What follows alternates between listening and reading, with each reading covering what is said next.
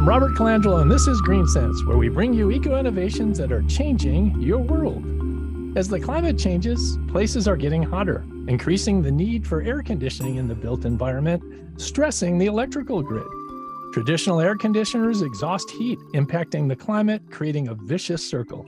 Is there a sustainable, cost effective way to cool indoor environments? My guest this week is Sanza Kazadi, president of Kazadi Enterprises, a startup that is reducing the cost and environmental impact of commercial refrigeration and water purification through innovation.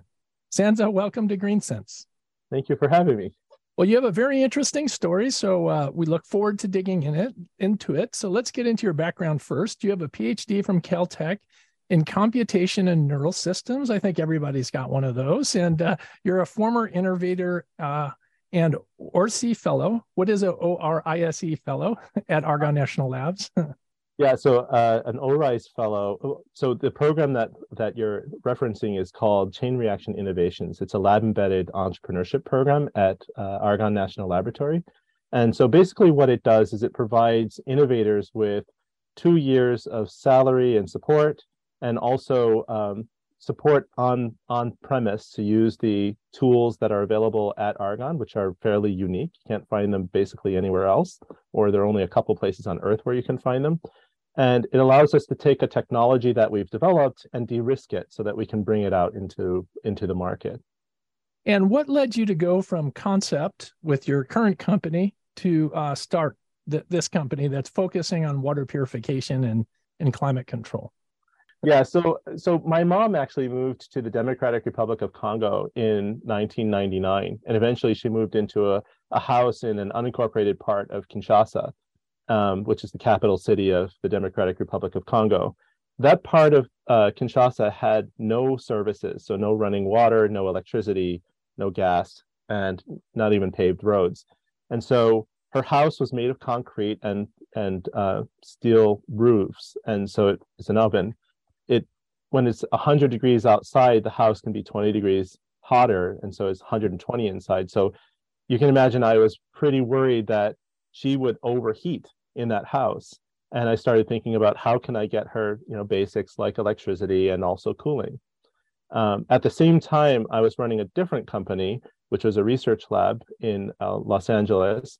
And i was working on ideas for uh, moving water around and and and creating air conditioners and refrigeration.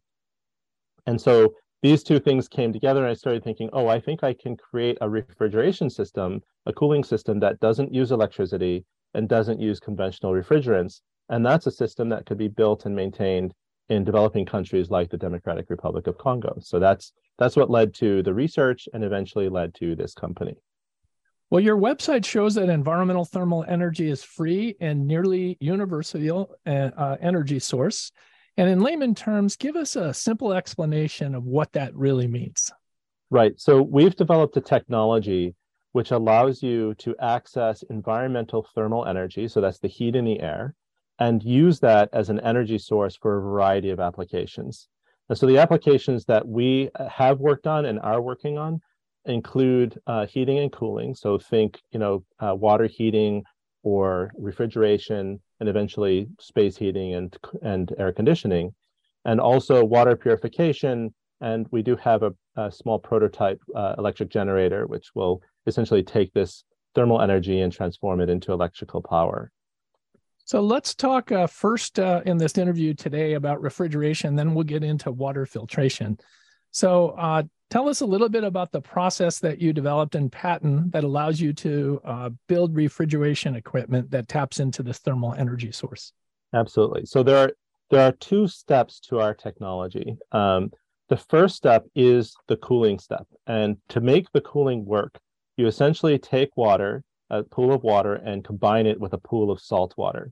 And our system does this by vaporizing that water and having that vapor condense into the salt water which carries away, away what's called the heat of vaporization. So when water evaporates, just like when you sweat, and then the sweat evaporates from your body, your body cools off. So does the water when it evaporates water.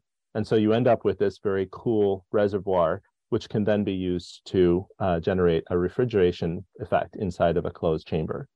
That heat is then taken out of the system and you know put out into the environment. So that's step one. And then step two involves taking that salt solution. Once it's absorbed all that water, it becomes dilute if you can't use it anymore. And so you pull it out of that first device, which does the refrigeration, and put it in a second device. And because it is a salt solution, we can evaporate the water off of it using environmental heat. So environmental heat um, in the air literally comes and pushes the water out of the salt solution. That makes it concentrated again, and we can put it back in the first device and use it again. Sounds remarkably simple and uh, sounds very sustainable. So let's get into the the facts and how it works in in application. Uh, do you have any of these systems in commercial operation? No, we don't have commercially operating systems yet, but we do have prototypes. And what we're doing right now, so we were working on water purification for a long time. That was our focus um, in the humanitarian space. Um, we decided to pivot to refrigeration because we couldn't find a way to get into uh, water purification at the scale we're at um, in the United States. And so we decided that we would we would go into it in another direction. So right now we're taking that same technology that we were using for water purification and then redesigning it for uh, for cooling. And we expect to have a working cooler uh, based on a commercial device from one of our partners in operation within the next two months or so. And just walk us through if we had a commercial application, how would that work? Right. Where so, would you who, where would you hook it up? What is the range of cooling you can get, and what would be the cost to operate it? Yeah. So so what we're aiming our products at right now is the ret- the retail grocery market.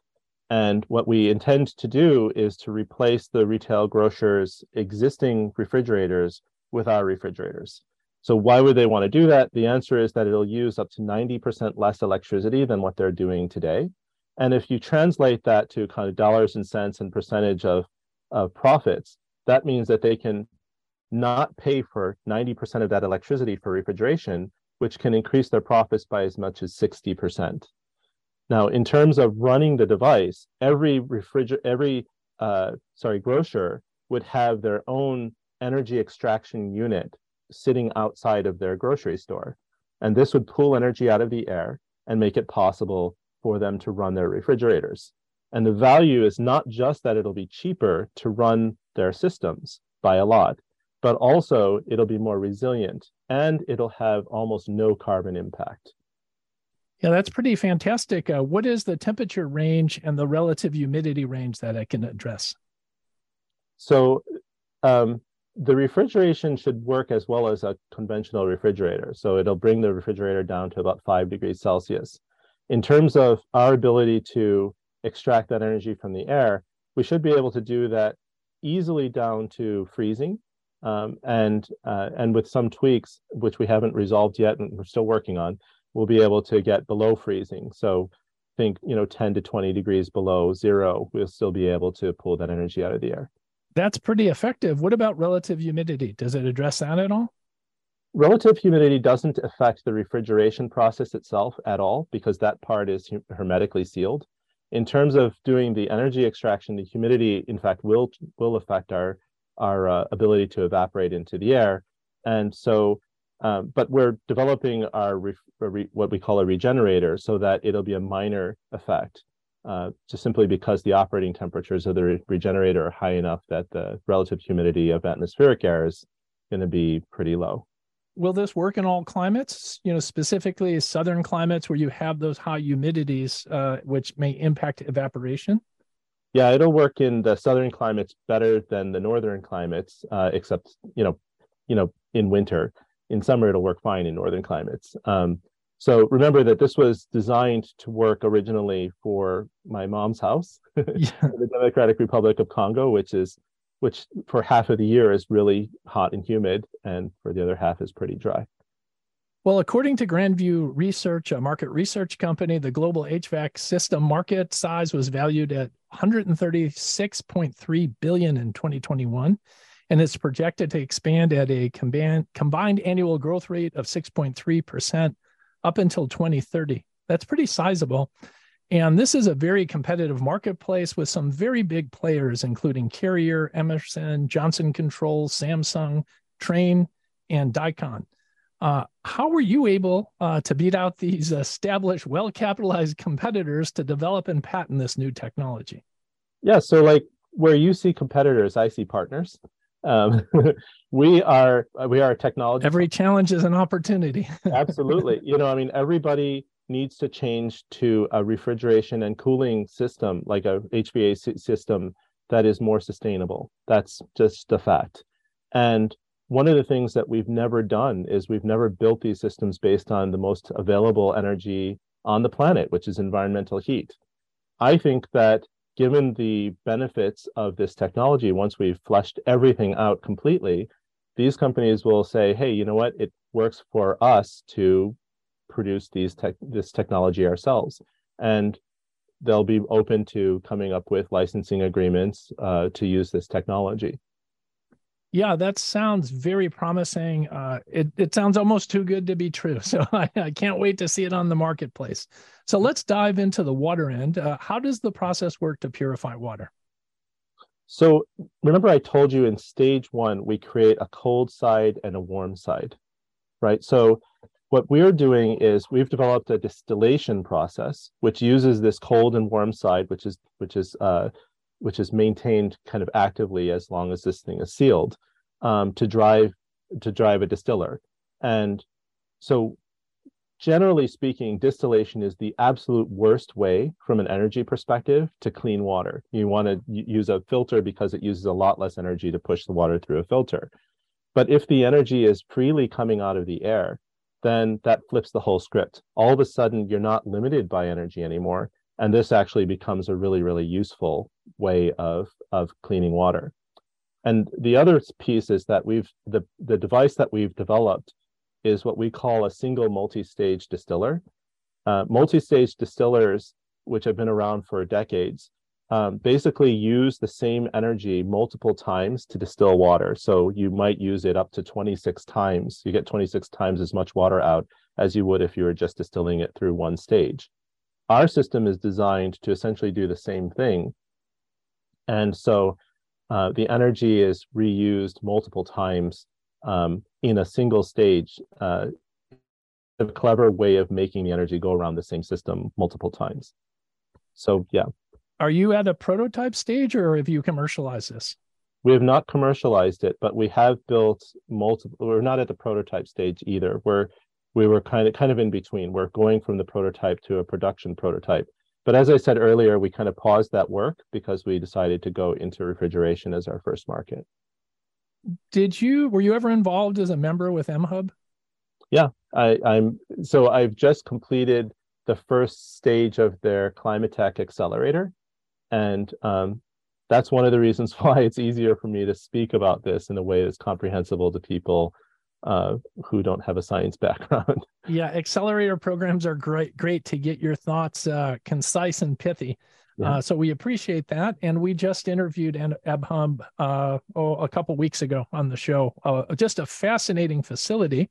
Uh, tell us about your experience uh, as a member and going through their accelerator program. What that was like.